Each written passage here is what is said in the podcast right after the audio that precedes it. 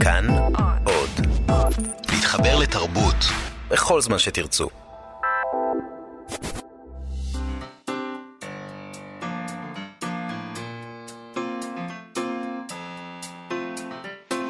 מה שכרוך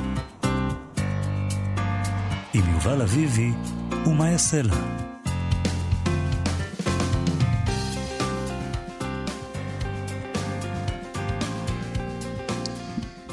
שלום, אה, תודה שהצטרפתם אלינו. אנחנו אה, מה שכרוך, מגזין הספרות היומי של אה, כאן תרבות, איתנו באולפן עירה וקסלר וכן עוז. נזכיר לכם שניתן להאזין לנו גם דרך אתר כאן וביישומון כאן עוד, שם אפשר למצוא את כל התוכניות שלנו ועוד מגוון של תכנים מעניינים. חפשו כאן אודי בחנויות האפליקציות וגם תבואו לבקר אותנו. אה, בעמוד הפייסבוק שלנו, אה, מה שכרוך עם יובל אביבי ומאי הסלע, שלל דברים יש לנו. שם אה, לא תמיד אנחנו מתייחסים להכל בתוכנית, יש שם, איך, איך זה נקרא? תוכן, תוכן, מה, ערך מוסף. ערך מוס... כן? לא, אנחנו עזבו. אנחנו תמיד מתייחסים למה שיש שם, אתה יודע, מה שיש שם זה מה שיש שם, זה עולם בפני עצמו. עולם בפני עולם עצמו. עולם תוכן בפני עצמו. וואו, איך אני שונאת את המילה הזאת, תוכן. עולם תוכן. תוכן ועולם תוכן. עולם תוכן יותר גרוע מתוכן. תמחקו את זה בבקשה מהפרוטוקול. טוב, היום נדבר עם דוקטור דנה אמיר. היא פסיכולוגית קלינית, אה, פסיכואנליטיקאית, אה, ראש מסלול הדוקטורט הבינתחומי בפסיכואנליזה באוניברסיטת חיפה. והיא גם משוררת וחוקרת ספרות. אנחנו נדבר איתה על הספר החדש שלה, להעיד על העדים, ארבעה מודוסים של עדות טראומטית, שראה אור בהוצאת מגנס, וזה ספר מאוד מעניין, הוא עוסק בארבעה מודוסים, ארבעה סוגים נקרא לזה, של עדות, אה, עדות טראומטית. אה, שכל אחד מהם מדגים אה, התייצבות אחרת מול האירוע הטראומטית. ודן אמיר בוחן אה, בספר הזה את כל הדברים האלה באמצעות קריאה של עדויות ניצולים, אה, ממוארים, יצירות ספרות, קולנוע. אנחנו ננסה להבין מה היא אומרת. יש שם המון התייחסות לספרות, וזה מאוד מאוד מעניין להבין את הפסיכולוגיה ביחס לספרות. אולי נעשה איזה תחרות, אה, יובל, לא תחרות, מין הצבעה משותפת, שיתופית כזאת, בלי תחרות, שבה אנחנו ננסה למצוא מילה עברית לממואר. למילה ממואר? כי באמת, אני מחבבת את ממואר, אבל זה לא בעברית. האקדמיה ללשון, קדימה. מה, מה אתם אה, מנמנמים לכם שם איזה, בירושלים? יש איזה דיבור על, אה, על, על, על אה, השימוש במונח ספר זיכרונות. לא, לא. אבל לא. זה נותן כזה טעם רע, זה נורא. זה כאילו... על החלון ישבתי זה... וזיכרון כתבתי, פתאום לא, נפל העיפרון, וזהו סוף. הרגשה של, של מין ספר כזה שכותבים על סבא, לא, ממואר זה לא ספר זיכרונות. לא, זה לא בוא לא נעשה רדוקציה, אוקיי. מה עוד? נדבר על הוצאות קטנות שמקימים סלבס, כוכבי העל, בשביל להוציא את הספרים של עצמם, שזה שיטה טובה מאוד, אם זה, אם זה אפשרי. אה, אה, על הוצאת מסדה וברכה פלי, אה, נעשה פינת התחלות של ספרים עם העייפים של לילך נתנאל, ואם נספיק, ו- כן, ו- כן, ולא נספיק. נכון. אה, אבל אני חושבת שנתחיל, יובל, עם תגובות מעניינות שהתקבלו בפייסבוק שלנו, אפרופו השיחה שקיימנו אתמול עם פרופסור אריאל הירשפלד. אה, אני, כזכור לך, שאלתי את הירשפלד איך הספרות יכולה להציל את חיינו. אה, והוא ענה כך, אדם נמצא לבד, עומד מול ריק, באמת מיואש, עזבו אותו, עזבה אותו, עזב אותה. לפעמים יכול שיר אחד לתת לו פתחון פה ולהגדיר את מצבו, לא לנחם אותו אפילו. הוא נותן מילה, לפעמים אחת בלבד, ואז פתאום יש לו במה לאחוז. ברגע הזה הוא לא תובע. אני הייתי בזה ואני מכיר הרבה אנשים שהיו בזה, ושם זה מציל אותם, באמת. אוקיי, אז אנחנו העלינו את הדבר הזה לפייסבוק, mm-hmm. ויש תגובות, כתבה לנו רגידה, רגינה אנדיג אה, שם, אה, תגובה מאוד אה, מרגשת, לא? מאוד מרגשת. אה, אחותי היא עובדת סוציאלית, והיא סיפרה לי שבאחד ממועדוני הקשישים ומרכזי יום של קשישים בארץ, היה קשיש שהיה מוגדר אגרסיבי וכמעט אלים כלפי בני ביתו. מאז שהוא במועדון הוא החל לקרוא ספרים, ממש פוקד את הספרייה של המועדון באדיקות, וזאת לאחר שלא נגע בספר מימיו. אשתו אמרה שמאז שהתחיל לקרוא הוא אדם אחר, ושהספרות הצילה לה, ולא, את החיים. אז אני מאמינה לאריאל הירשפלד, וזו רק הוכחה אחת לדבריו. אה, זה עד כאן. אה, שרון אשורי אשכנזי כתבה לנו בתגובה, בקצרה, ואני נאחזת בה כבמעקה גואל. זה יפה. אה, גיורא פישר, שהוא גם משורר וגם אה, מורה, כתב אה, באריכות על הסיבות להידלדלות מדעי הרוח, שגם עליה דיברנו עם פרופסור הירשפלד. עילת השיחה איתו הייתה בכלל מפגש שנועד לשכנע סטודנטים עתידיים לבחור דווקא בחוג לספרות עברית, שנמצא במצב לא משהו מבחינת מספר תלמידים, וככה הוא כתב בתגובה. רק דינוזאור כמוני הנמצא במערכת החינוך התיכונית 50 שנה, חלקן כתלמיד וחלקן העיקרי כמורה לתנ"ך, נמצא עדיין כאן כדי לספר את הסיבות את הסיבות העיקריות לדלדול במספר תלמידי החוגים לספרות, מקרא והיסטוריה. לכאורה, עם, הגידול, עם גידול האוכלוסייה, היה צריך לצמוח מספר תלמידי חוגים אלה.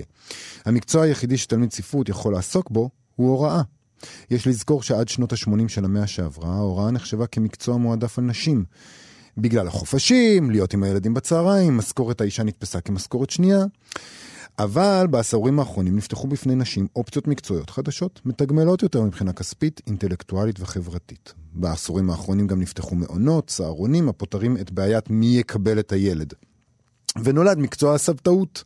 יש לזכור שלדורות הראשונים לא היה סבא וסבתא שיכלו לתמוך ולעזור עם הילדים. למרות שהבנתי שגם היום זה לא בדיוק עובד ככה, כי הסבתות הן לא כזה זקנות עם מטפחת יותר. בדיוק. יש להן חיים, הן בדרך כלל, אתה יודע, הן אפילו עובדות הרבה פעמים, וגם אם הן לא עובדות, סליחה, כאילו, הן לא פה היה... בשביל לגדל עוד פעם ילדים. היה שלב ביניים קצר.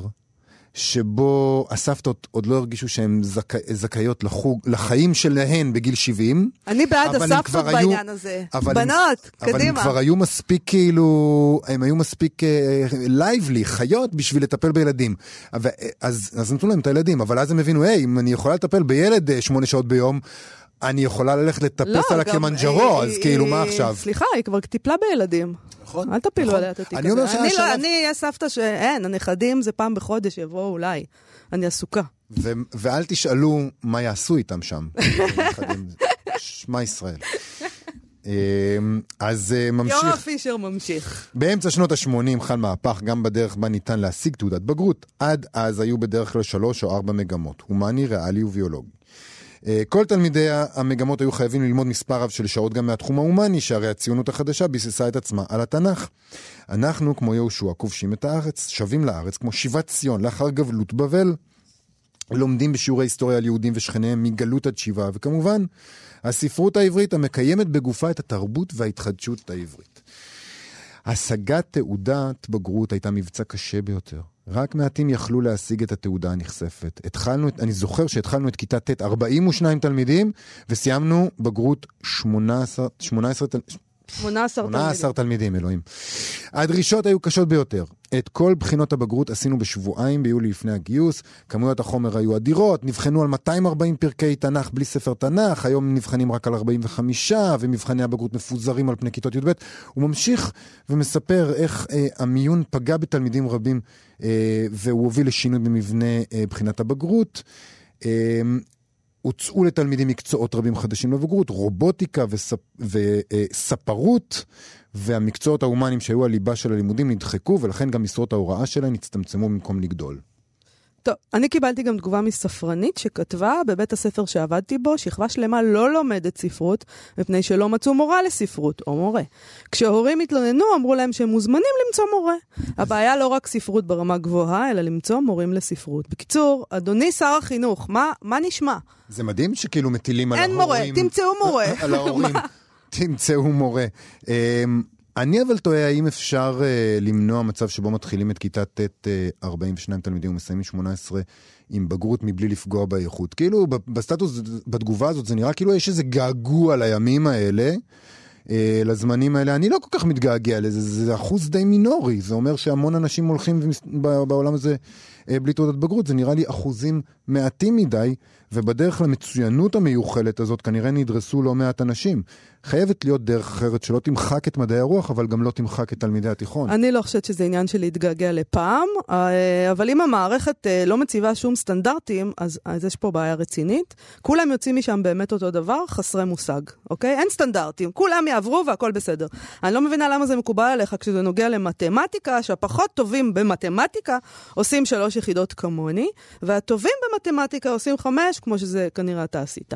אבל כשזה נוגע לספרות או לתנ"ך או להיסטוריה, אז בסדר, שיעזבו את זה. למה, למה לתבוע משהו ממישהו? בוא נעזוב את הילדים המסכנים. לא, לא, לא. זה לא מה שאני אמרתי בכלל. לא ולא. זה לא מה שאני אמרתי בכלל, אני רק אומר שבואו נייצר מצב שבו לומדים אה, אולי דברים חשובים ו... ודברים חשובים אחרים, אבל... או, תנ"ך עם תרגום לעברית למתקשים. אה, אוקיי, אנחנו נדבר עכשיו על ספר חדש שראה אור בימים אלה בהוצאת מגנס. שמו להעיד על, על, על העדים חבל שאין לי עין כמו שצריך, להעיד על העדים. ארבעה מודוסים של עדות טראומטית, כתבה אותו דוקטור דנה אמיר, פסיכולוגית קלינית, פסיכואנליטיקאית, מנחה בחברה הפסיכואנליטית בישראל, חברת סגל וראש מסלול הדוקטורט הבינתחומי בפסיכואנליזה באוניברסיטת חיפה. אני ממש מרגישה שאני under qualified כדי לדבר איתה. ממש. אה, ועכשיו היא תדע. בא לי לשכב על ספה ולדבר איתה. את יודעת כמה זמן לוקח להיות פסיכואנליטיקאי? זה לוקח להם 20 שנה שבהם משהו מטורף, זה אומר שעות של עבודה. אני רוצה להגיד גם, אה, לא פחות חשוב מכך, שדנה אמיר היא גם משוררת וחוקרת ספרות. אה, באמת, היא הספיקה לעשות הרבה דברים. זה כשלעצמו גורם לי אי נחת. כן, זה גורם לי נחת. והיא עד כה הוציאה לאור שישה ספרי שירה ושני ספרי עיון. שלום לדנה אמיר. שלום. Uh, אני רוצה לשאול אותך, דנה, uh, על הספר הזה, על הד... להתחיל ולדבר על המושג הזה של עדות. עדות, כן. שמה שאנחנו תמיד חושבים, וכאילו מה שנגזר מה, מהמילה הזאת, עדות, זה שאדם מעיד על מה שקרה. וזה עדות, זה כאילו, כמו שאומרות היום אה, פמיניסטיות רבות, אנחנו מאמינות לך. ואת מעלה בספר הזה את הנקודה, בהקשר כמובן של אה, השואה, אה, מבחינת טקסטים וזה, בזה את מתעסקת, אה, שעדות, בכל עדות יש אה, לקונה, בעצם. נכון. תסבירי לנו, על מה הלקונה? קודם כל, העדות היא, זה לא שבכל עדות יש לקונה, זה גם נכון שבכל עדות יש לקונה, אבל עדות היא קודם כל על הלקונה. כלומר, אנחנו מעידים בעצם, כשמדובר בעדות טראומטית, לא רק, ב, לא רק תחת המטריה של השואה, אלא כל עדות טראומטית, אנחנו כן. בעצם תמיד מעידים על משהו שאנחנו לא עד הסוף יודעים אותו. Okay. אוקיי. וזאת המורכבות של עדות, זה מה שכל כך עניין אותי בתוך הנושא הזה של העדות. איך אנשים בעצם... מתייצבים על הדבר הזה, שהם מעידים על מה שמצד אחד זה המאורע, נגיד, המכונן של החיים שלהם. ומצד שני יש משהו בתוך, מאוד מהותי בתוך המאורע הזה שהם לא יודעים. הם לא יודעים לא כאיזו תקלה מצערת, הם לא יודעים כי מאורע טראומטי אמיתי, אנחנו פשוט לא יכולים לדעת אותו עד הסוף, לא ברגע התרחשותו. Mm. רק בדיעבד, רק מ... מתוך איזה ניסיון לעשות איזה רקונסטרוקציה שלו במבט לאחור. כי מה? כי ברגע התרחשותו, מה, כי אנחנו קופאים? כי... כן, כי של... את מדברת על פיצול לשניים, שיש לנו אדם שעבר משהו טראומטי, יש לו איזה, את ההווה של החיים הרגילים שלו, ויש לו את, את ה, איזה הווה של הטראומה. זאת אומרת, זה שניים, אתה מתפצל. נכון, אני חושבת שאתה מתפצל אפילו ליותר משניים, אבל את צודקת, okay. אוקיי. מתפצלים, נגיד, קודם כל איזה שתי, שני חלקים גסים כאלה של מי שעבר את הטראומה ומי שמתבונן באדם הזה שעבר את הטראומה, ואני רוצה להגיד ש...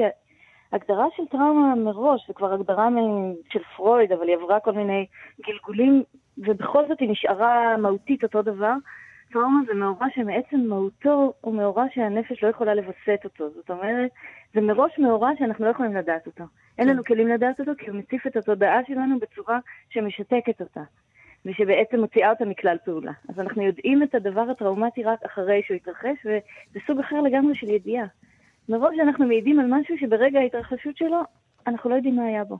לא עד הסוף, אנחנו יכולים לדעת את העובדות, אבל לא מי היינו בתוכו, איפה כן, היינו כן. בתוכו. כשאת מדברת על ארבעת הסוגים האלה של העדות הטראומטית, אחד הדברים המעניינים עבורנו, נגיד, כי אנחנו תוכנית ספרות, זה שהאפיון שלך, של הדברים האלה, נעשה באמצעים ספרותיים. את קוראת להם למשל המודוס המטאפורי, המודוס המטונימי, אלה מונחים מתחום הספרות.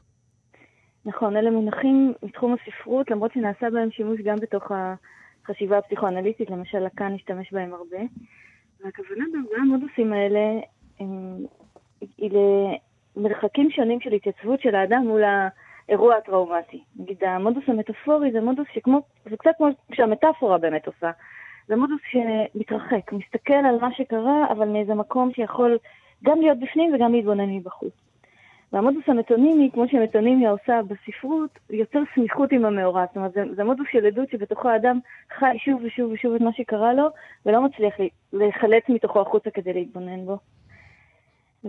והוספתי לשני המודוסים הספרותיים האלה, הוספתי עוד מודוס שבעצם לקוח, הכותרת שלו לפחות, לקוחה רק מהעולם של הפסיכולוגיה והפסיכואנליזה, זה המודוס הפסיכוטי של העדות. שיש לו שתי קטגוריות. קטגוריה אחת זה קטגוריה המוזלמנית, זה הקטגוריה של אלה שבאמת לא יכולים להעיד, הם פשוט נהיים חסרי שפה. כן. בעצם הלקונה הטראומטית עצמה, היא לא מדברת, היא שותקת. זה הדיבור שלה. והמודוס הרביעי זה המודוס האקססיבי, שזה המודוס שאני חושבת שיש לו גם יש לנו גם uh, דוגמאות אישיות למודוס הזה וגם דוגמאות קולקטיביות, חברתיות של המודוס הזה, של אנשים וגם אומות שלמות שנלכדים בתוך האקססיביות של הקורבנות. כאילו נאחזים במעמד של הקורבן. העודפות הזאת. בדיוק, בעודפות של הסבל, מתוך איזה סירוב בעצם להעביר את העודפות הזאת טרנספורמציה, להעביר אותה איזה תהליך שבתוכו אפשר גם לצמוח או ללכת הלאה. אה, בהמשך הספר את גם לוקחת יצירות ספרות אה, עדויות ו- וממוארים, אבל הרבה מאוד גם ספרים ממש. נכון, ו- נכון. ומשתמשת בהם כדי להדגים את הדברים האלה. עכשיו, נכון. אה, אחד הדברים שמיד עולים לראות זה שיש בזה משהו טיפה מסוכן. זאת אומרת, אה, אה, מה לספרות ולמעשה הטיפולי? הרי זה ספרות, זה בידיון, אי אפשר להסתמך על זה לכאורה. תראה, זו שאלה נורא יפה, אני חושבת ש... אני אגיד לך כמה דברים על זה. אחד, אני אגיד לך שספרות בשבילי היא המדריכה הכי עמוקה.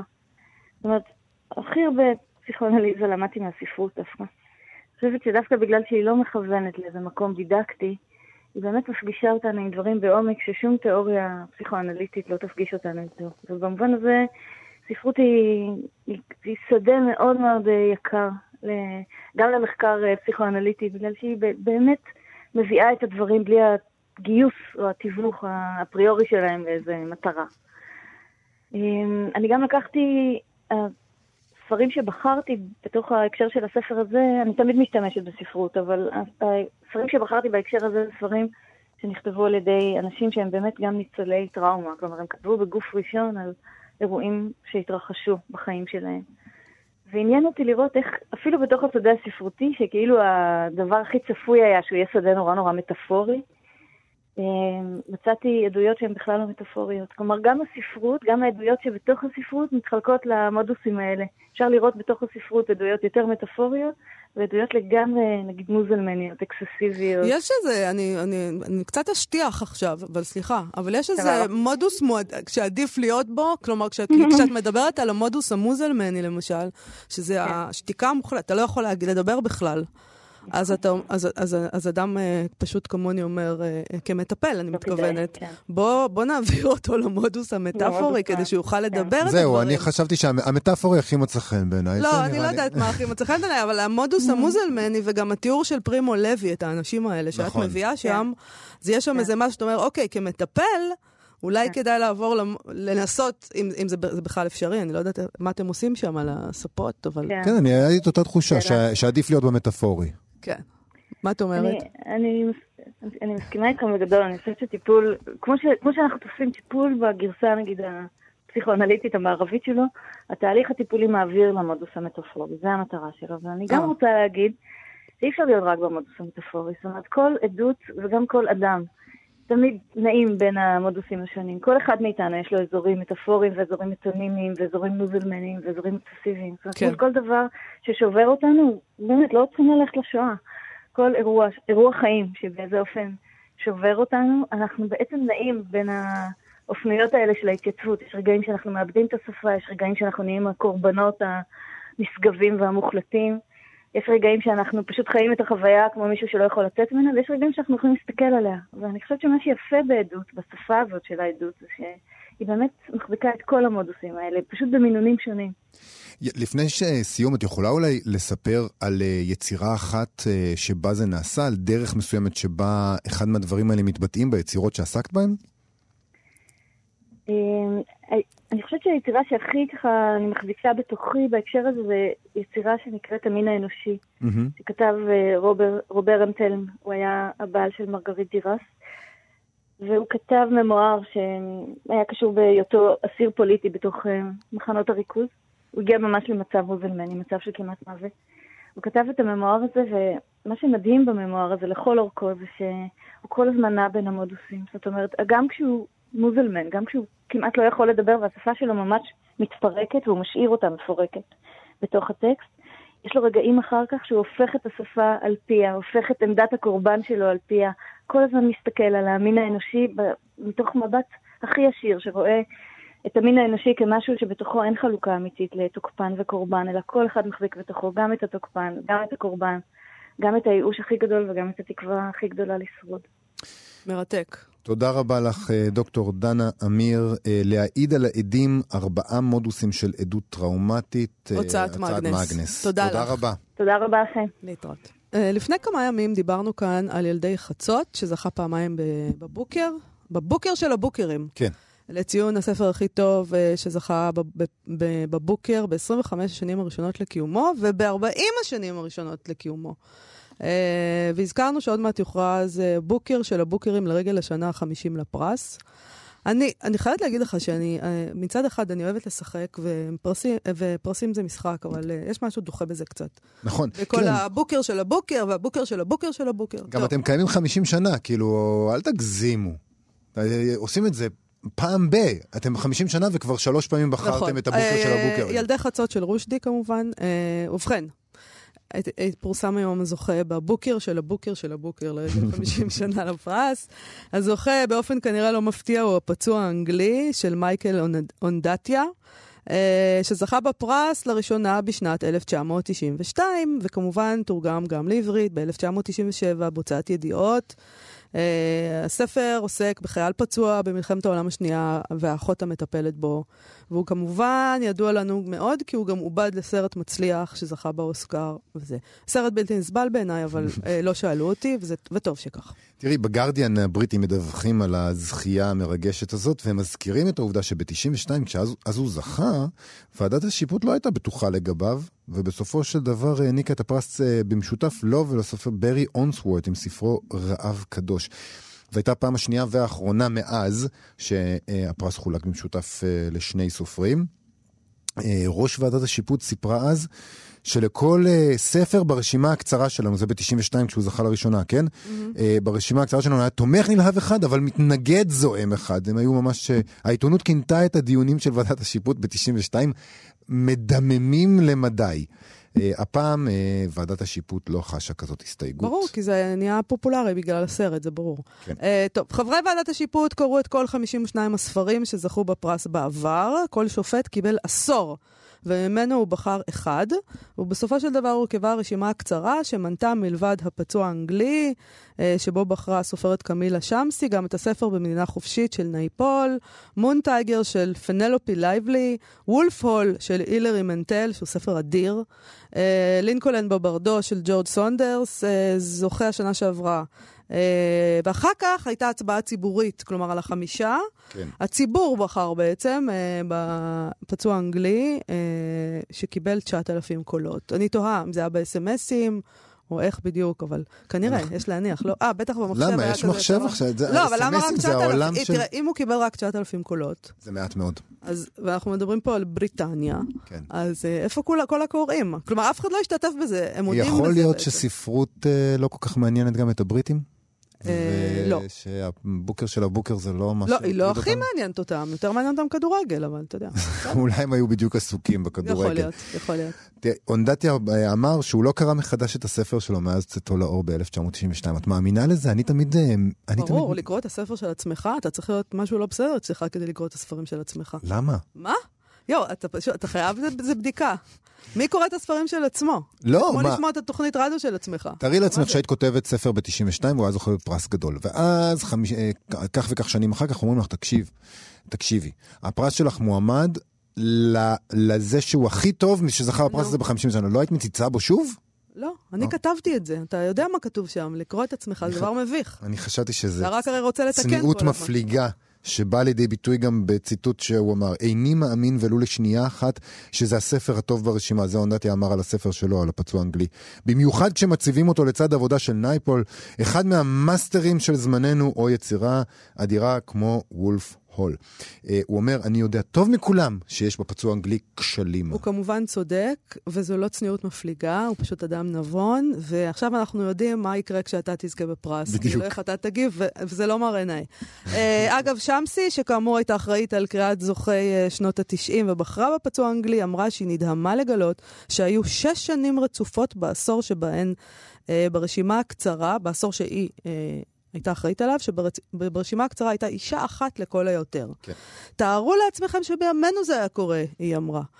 אה, מה שכמובן לא הפריע לה אה, לבחור בגבר אה, בעשור שלה, אחרי שגם בבוקר הזהב של 25 השנים ושל 40 השנים נבחר גבר. לי זה פחות מפריע, כי אני, יותר מעניין אותי הספרות, אבל אני חושבת שגם להגיד שזה מפריע לך וגם לא לעשות מעשה, טוב, כן. בסדר. יכולת לשנות, יכולת לבחור מישהו אחר. יכולת, גברת שמסי, אבל לא עשית, אז שקט. נו, נו, נו. אוקיי, אה, נעבור לדבר הבא. אה, באופן אה, תמוה למדי, למרות שכל הזמן אנחנו מבכים את הספרות, טוענים שאף אחד כבר לא קורא ושהעתיד הוא בפלסטיק, כמו שנאמר בסרט הבוגר. התפרסמה כעת כתבה בגרדיאן, אנחנו נשארים עם האנגלים. זאת אומרת, זה לא עם האנגלים, אבל הכתבה הייתה בגרדיאן, שמעידה על כך שיש כאלה שדווקא מוצאים בעניין, וכנראה אולי פשוט שעשוע של אנשים, אולי היא שעשוע של אנשים שכבר לא צריכים כסף, אבל זקוקים לכסות אינטלקטואלית. סלבס, אולי הם פשוט ימכרו ספרים, כי הם דמויות מוכרות כבר מכל מיני תחומי חיים אחרים. זה מה שנקרא היום סלבס. כן. אה, אני חייבת להגיד שזאת מילה מאוד מאוד שנואה עליי. יש הרבה מילים שנואות עלייך נכון, היום. זו מילה שנואה עליי, אבל אה, דמויות מוכרות מכל מיני תחומי חיים, אה, נגיד, כהגדרה, זאת כנראה הגדרה לא מספיק. את מעדיפה ידוענים? לא. לא. אה, אתה יודע איך אני יודעת שאני ממש מבוגרת ולא בעניינים? אה, מדי פעם קורה לי באקראי, שאני קוראת מדור רכילות. לא עלינו. בטעות. לא, אני מאוד אוהבת רכילות, אה, אבל אני כבר לא יכולה לקרוא כל כך מדור רכילות, כי אני לא מכירה אף אחד מהאנשים שכותבים עליהם. אה, אני עדיין יודעת, נגיד, מי זה אייל גולן, אייל גולן נראה פה ושם, בסדר? כל הכבוד. אבל אנחנו בערך באותו גיל, אז אתה יודע, זה לא כזה מפתיע.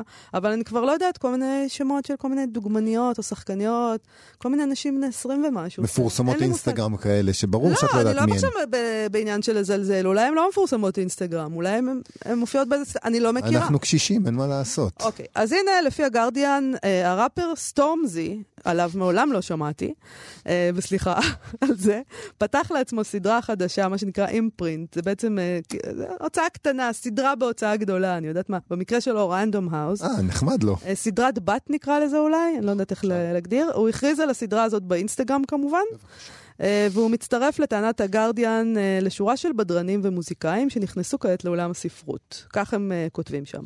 ספרות אה, במובן הזה של כל מה שכרוך, כמובן. כן. פעם היה מקובל שכוכבים כאלה כותבים ממואר, או ספר עצות, או מאמרים, מסות, אם נחמיא להם, כן. מסות. או לוקחים סופר צללים, אם כבר, שיכתוב את הביוגרפיה שלהם. אבל בשנים האחרונות הם משלבים כוחות עם הוצאות גדולות, מקימים לעצמם מין הוצאות קטנות בתוכן, אה, שזה לדעתי בגלל שהם כולם הבינו שהם לא רוצים לפרנס את המתווך ולהישאר בלי כלום. פלוס כמובן העניין הלא קטן הזה שנקרא אגו. כי הם יכולים. Uh, בכל אופן, לא יכולתי להישאר בבורותי, אז רק, uh, הלכתי, אני רק רוצה להגיד שהלכתי לחפש מי זה סטורמזי, וגיליתי שהשם האמיתי שלו הוא מייקל קווג'ו, uh, ושם הבמה שלו הוא סטורמזי, והוא אחד הראפרים המובילים בבריטניה. והוא בן 25. uh, אה, וזה מידע שטוב לדעת כדי לשלוף יום אחד במשחק טריוויה או ב-20 שאלות של הארץ. כן, לגמרי. אי פעם, אי פעם הוא יגיע שם, לשם. מי זה סטורמזי? בן 25... ואז אני אגיד, ראפר בריטי מוביל. בן 25 יש לו ככה, הוצאה קטנה משל עצמו אמרנו. נכון. בוקס, מרקי Books. מרקי Books. וחברת תקליטים, מרקי Records. ופסטיבל מוזיקה משל עצמו, שנחשי, איך קוראים לו? מרקי Festival. כן, האיש מאוד מאוד עקבי. Uh, עכשיו, הקטע הוא שהוא רק, uh, רק דוגמה, זה מציב אותו לצד שחקנים משמעותיים אחרים, כמו אופרה ווינפרי, שרה ג'סיקה פארקר, ג'וני דפ, שלכל אחד מהם יש הוצאה משל עצמו. ובגרדיאן טוענים שהעסק הזה מאוד רווחי לשני הצדדים. הוצאות הספרים הגדולות uh, צריכות כוכבים, ואת בסיס המעריצים שלהם שקונה ספרים, והכוכבים זקוקים לעוד ככה נוצה שאפשר לתקוע בכובע, או אמת. משהו כזה. Uh, מלבד האנשים האלה, יש עוד רבים שמעוניינים בנוצות האלה, למשל אנטוני בורדן, uh, הכותב והשף שהתאבד לאחרונה. ההוצאה תיסגר כמובן, אבל רק אחרי שיודפסו בה כל הספרים שעדיין יש להם בקנה. זו הוצאה שהוא גם כן הקים בשביל להוציא את הספרים שלו, נדמה לי. Mm-hmm. Uh, גווינית פלטרו מוציאה ככה את ספרי ה... אני לא יודע איך לקרוא, מנטורינג, עצות, uh, בריאות, מה, פסיכולוגיה, uh, הגות. גורואיזם. הגות.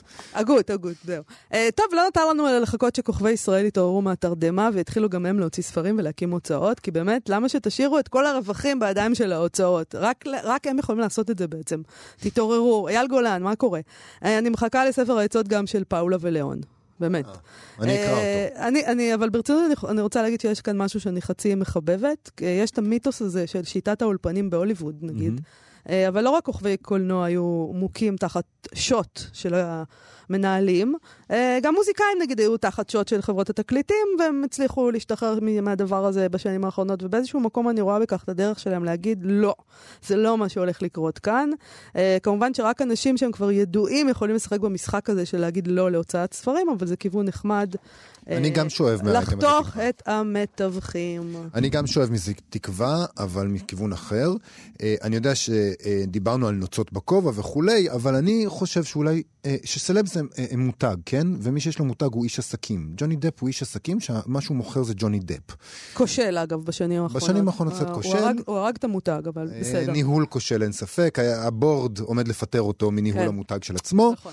אבל מה זה אומר? זה מעיד על כך, הם לא היו עושים את זה אם הם היו מפסידים מזה. וזה אומר שיש מה להרוויח כלכלית מספרות.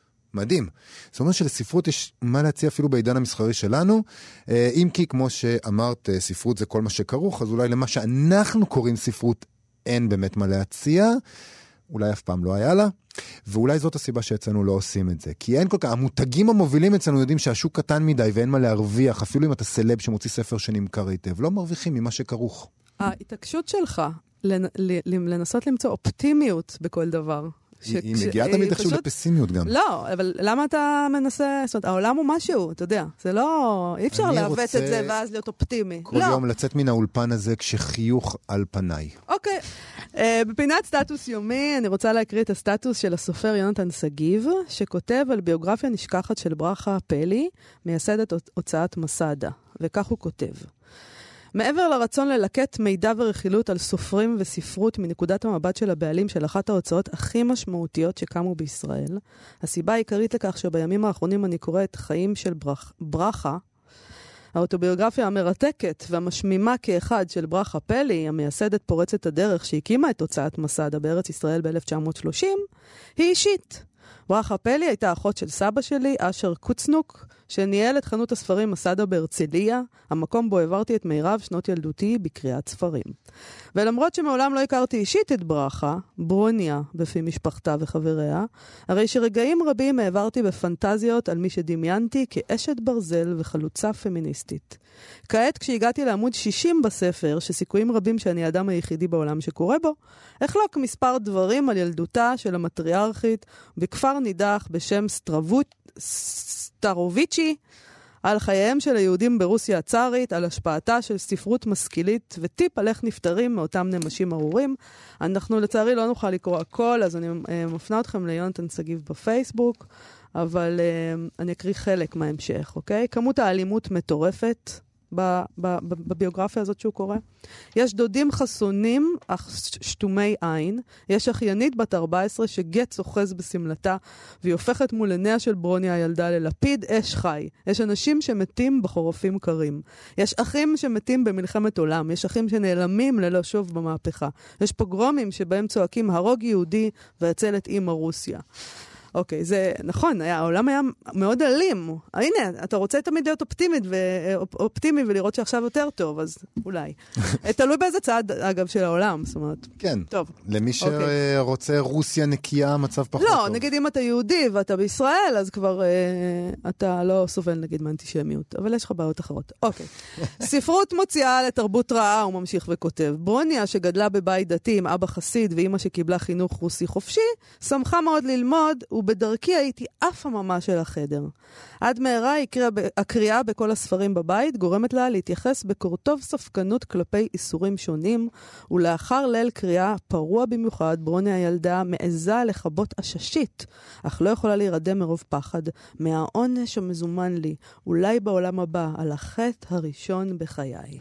נספ... מקסים הוא כותב על זה. דווקא עושה חשק לקרוא את הביוגרפיה. נכון. אה, נספר קצת על ברכה פלי, שנולדה ב-1892 ברוסיה. מתה ב-1986 בישראל. אה, היא עברה עם משפחתה לישראל ב-1921, הם גרו בתל אביב, והפכו לה חלק מהחוג הספרותי של העיר. היא פתחה בעיר ספרייה ציבורית שגם הייתה יבואנית ומפיצה של ספרים בתחומי המדע, החקלאות וההנדסה, והיא ארגנה תערוכה של ספרים עבריים. הספרייה הזאת הפכה למקום מפגש של אנשי רוח תל אביבים. נכון. ב-1930 היא הקימה את הוצאת הספרים מסדה, כשהמיזם הראשון שהפיקה ההוצאה היה האנציקלופדיה הכללית, בעריכת פרופסור יוסף קלאוזנר. מיזמים נוספים מרובי כרכים היו תנ"ך בפירוש גורדון, היסטוריה של המוזיקה באירופה, אנציקלופדיה לפסיכולוגיה, אנציקלופדיה מסדה בחמישה כרכים, אנציקלופדיה תרבות, שהיא, זה פשוט דבר מיתולוגי, אנציקלופדיה תרבות ועולם התרבות שתורגמו במקור מאיטלקית, ואנציקלופדיה לנוער אביב. שבאמת, מדובר בספרים שהיו בכל בית. אני, זה, זה היה ככה. וגם הם הוציאו uh, ביחד עם מוסד ביאליק uh, מלחמות היהודים של יוספוס פלביוס. הדבר הכי מוכר של ההוצאה זה האנציקלופדיה העברית, שהיום כבר לא ממש... משתמשים בה. נכון, אה, נכון. אני חייבת לומר שהסטטוס של יונתן שגיב ריגש אותי, כי אני זוכרת את, החנות הזאת, מסעדה בהרצליה.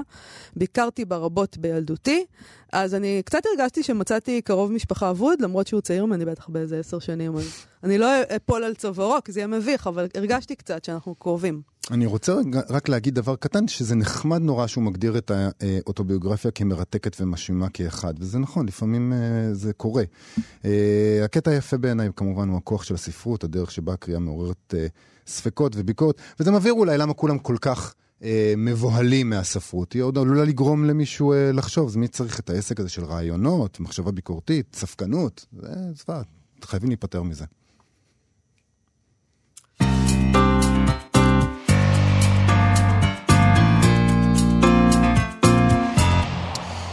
טוב, נשאר לנו זמן לפינת התחלות של ספרים. אה, נדבר היום על הספר עייפים, העייפים, סליחה, של לילך נתנאל, יצא ממש לאחרונה בהוצאת כתר, זה הספר השלישי שלה, אחרי המצב העברי, שיצא ב-2008, שם מעולה לספר המצב העברי. כן. אה, והמולדת הישנה מ-2015, היא גם עומדת מאחורי הגילוי של הספר אה, רומן וינאי, הרומן הגנוז של דוד פוגל, שיצא לאור. בואי נקריא את ההתחלה. בבקשה. לרגעים השתררה בבית דממה. נחרת הייסורים החרישית העולה מתוך חדרה של החולה הייתה פוסקת באחת, ואיתן עובד, בעלה, ניגש מבוהל למפתן הדלת, הקשיב לשקט, ממשש את צדעיו, וחש שהנה תכף הוא זוכה שוב בחייו. והנה הוא מרגיש שוב, רוצה שוב, רשאי להציל את עצמו. מה שנסגר בפניו האמין פתאום, עוד ייפתח. ומה שלוחץ עכשיו חזק כל כך, עוד ירפה ממנו. אבל מתי, שאל את עצמו, מתי כבר יהיה לזה סוף? הוא ייחל למותה של לאה אשתו, כפי שמייחלים לדבר מה נחשף, דבר רב חסד ורב טובה שאסור להגות בו. אבל מותה של לאה לא בא. היא הוסיפה לחיות, או מוטב להתקיים.